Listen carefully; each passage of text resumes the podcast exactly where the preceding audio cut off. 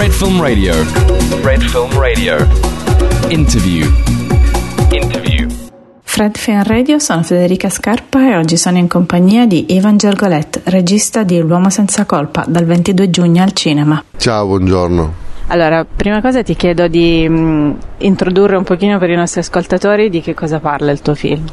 Sì, The Man Without Guilt, che poi insomma il titolo in italiano sarebbe L'uomo senza colpa, è un noir ed è una storia di vendetta per amianto, nel senso che il film racconta la storia di Angela che è una vedova cinquantenne che fa la donna delle pulizie in ospedale, è una vedova perché il marito era un operaio morto d'amianto e in ospedale eh, viene a sapere che l'uomo che lei considera responsabile della morte del marito, ovvero un suo ex datore di lavoro, è lì ricoverato e lì comincia diciamo, un suo viaggio eh, di fantasie, di vendetta e di punizione fino a quando proprio non finisce a fare la badante eh, nella, nella casa dell'uomo una volta che viene dimesso. Quindi diciamo è un film su quell'area grigia in cui eh, una vittima che non ha avuto giustizia entra in un vortice, diciamo, in un labirinto emozionale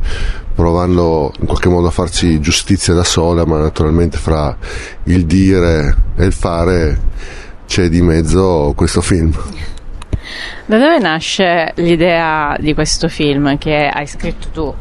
Ma io sono nato a, a, Monfalcone, che è diciamo nella zona fra Trieste e Gorizia, e dove la questione amianto è una questione eh, molto presente, nel senso che eh, nella nostra zona quasi tutte le famiglie hanno avuto qualcuno, un familiare che ha fatto l'operaio nei cantieri navali di Monfalcone, io ovviamente ho avuto mio padre, mio zio, mio nonno e tutti quanti sono stati esposti all'amianto e quindi molti stanno, stanno continuando a morire, quindi è un tema che nell'area è molto presente anche se poi non, non se ne parla, non se ne parla molto, è molto difficile parlarne, è molto difficile eh, affrontare quelli che sono i sentimenti, le emozioni delle persone che vivono in famiglia, quella che insomma è una morte molto difficile da, da accettare, con tumore ai polmoni causato non dal vizio ma, ma dal lavoro. Ecco. Questo film comunque è anche un film, cioè vedendolo ho pensato che fosse un film che gioca anche molto con i generi, cioè c'è il drammatico, ci sono delle svolte thriller talvolta. Come hai lavorato per equilibrare tutte queste cose insieme? Ma non è che ci ho molto pensato a, a diciamo, questo tipo di, di, di, questioni, io semplicemente mi facevo guidare da, dalla storia, dai personaggi e fondamentalmente dalle loro fantasie, dai loro desideri, dai loro vortici, dai loro turbamenti. E in base a questo decidevo come filmare, come dirigere gli attori, quindi eh, poi sì, ne esce quello che hai detto tu, un film che ha molti tratti drammatici, molti tratti noir, molti tratti di thriller, noir inteso quel genere in cui i, i personaggi sono vittime no, dei, del, dei loro sentimenti, delle emozioni che loro stessi non capiscono di se stessi e questo un po' racconta il film. A proposito dei, dei, personaggi, il cuore del film è in realtà questa relazione, non relazione sinergica tra le interpretazioni di Branco Zavrasan, Zavrashan. Zavrashan e Valentina Carnelutti. Come hai lavorato con loro per creare questa questa relazione, questa sinergia tra i personaggi, perché tra di loro non ci sono dialoghi, però si dice tanto.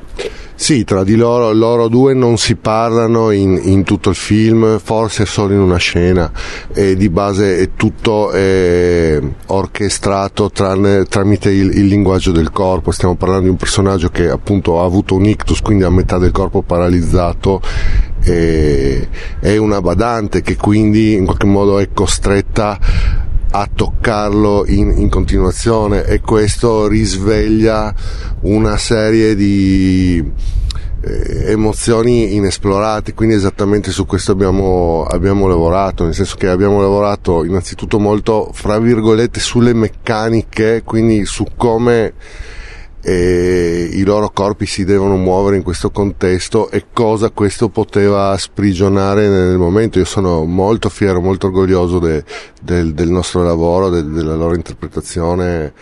E quindi penso che guarda il primo esercizio che abbiamo fatto in preparazione del film è stato un tango quindi se loro due si sono avvicinati con, con un tango è stata la prima cosa che abbiamo provato a fare una cosa bellissima questa. Beh, sicuramente eh, sì, perché come nel, ti è venuta in mente? Beh, nel film c'è una scena di, di tango e, e, in qualche modo mi, mi, rappresentava il loro rapporto, no? Una, nel senso tutto un rapporto fisico in cui ci si avvicina, ci si allontana, ci si respinge e, e quindi mi pareva ecco, una bella metafora, un buon, un buon inizio per, per, loro due perché ci sono delle scene anche mo, molto molto intense, nel senso che è un film di Eros e Thanatos anche sicuramente. Il, via- il film è anche un viaggio all'interno dell'anima della, della, protagonista, di questa donna che è tormentata tra il desiderio di vendetta, la pietà. Come, come hai costruito questa, questa, figura di questa donna così particolare, tormentata, però anche che rispecchia molto la realtà, diciamo? Ma allora, eh, credo che siamo mm, sempre nel, nel, nell'ambito di, delle due facce della medaglia, no? nel senso che eh, la vendetta e il perdono sono, eh, sono quella moneta che gira con le due facce, quando gira talmente veloce non si vede nessuna delle due perché ci sono tutte e due.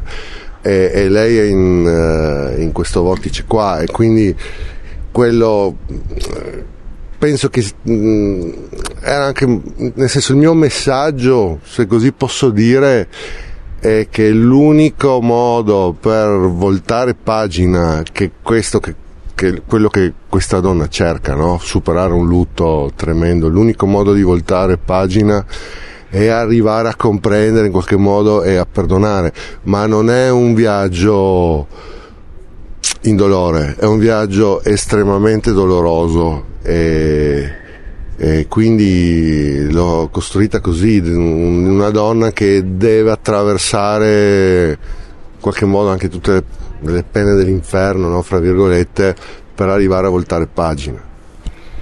Questo, correggimi se sbaglio, è il tuo primo film di finzione, giusto?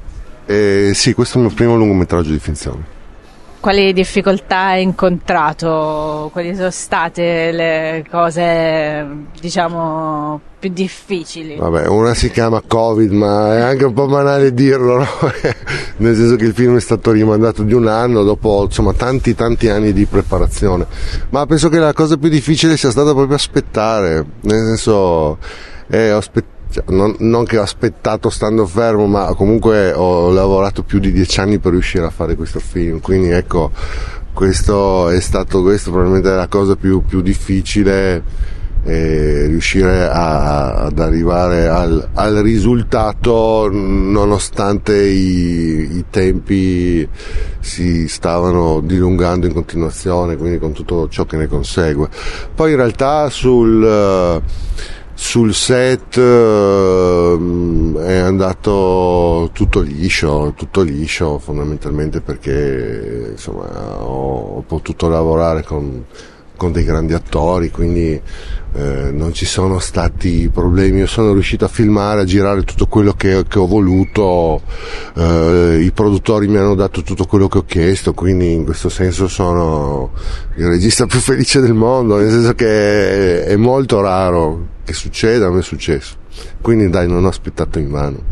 Ah, infatti, dopo dieci anni poi direi che adesso Cosa? Adesso il film a fine marzo uscirà in sala in Italia, quindi insomma lo accompagnerò con molta presenza perché insomma abbiamo visto che è un film che ha bisogno, nel senso che le persone poi hanno bisogno di, di, parlarne, hanno bisogno di parlarne e quindi insomma cercherò di essere il più presente possibile. Insomma siamo fiduciosi che, insomma, che nonostante il periodo difficile, nonostante anche un tema così complesso e non facile, insomma, che le cose andranno bene. Dita incrociate allora. Sì, grazie. E io ringrazio Ivan Gergolet, regista di L'uomo senza colpa dal 22 giugno al cinema. Io sono Federica Scarpa e questo è Fred, The Festival Insider. Fred Film Radio 24/7 on fred.fm and smartphone apps.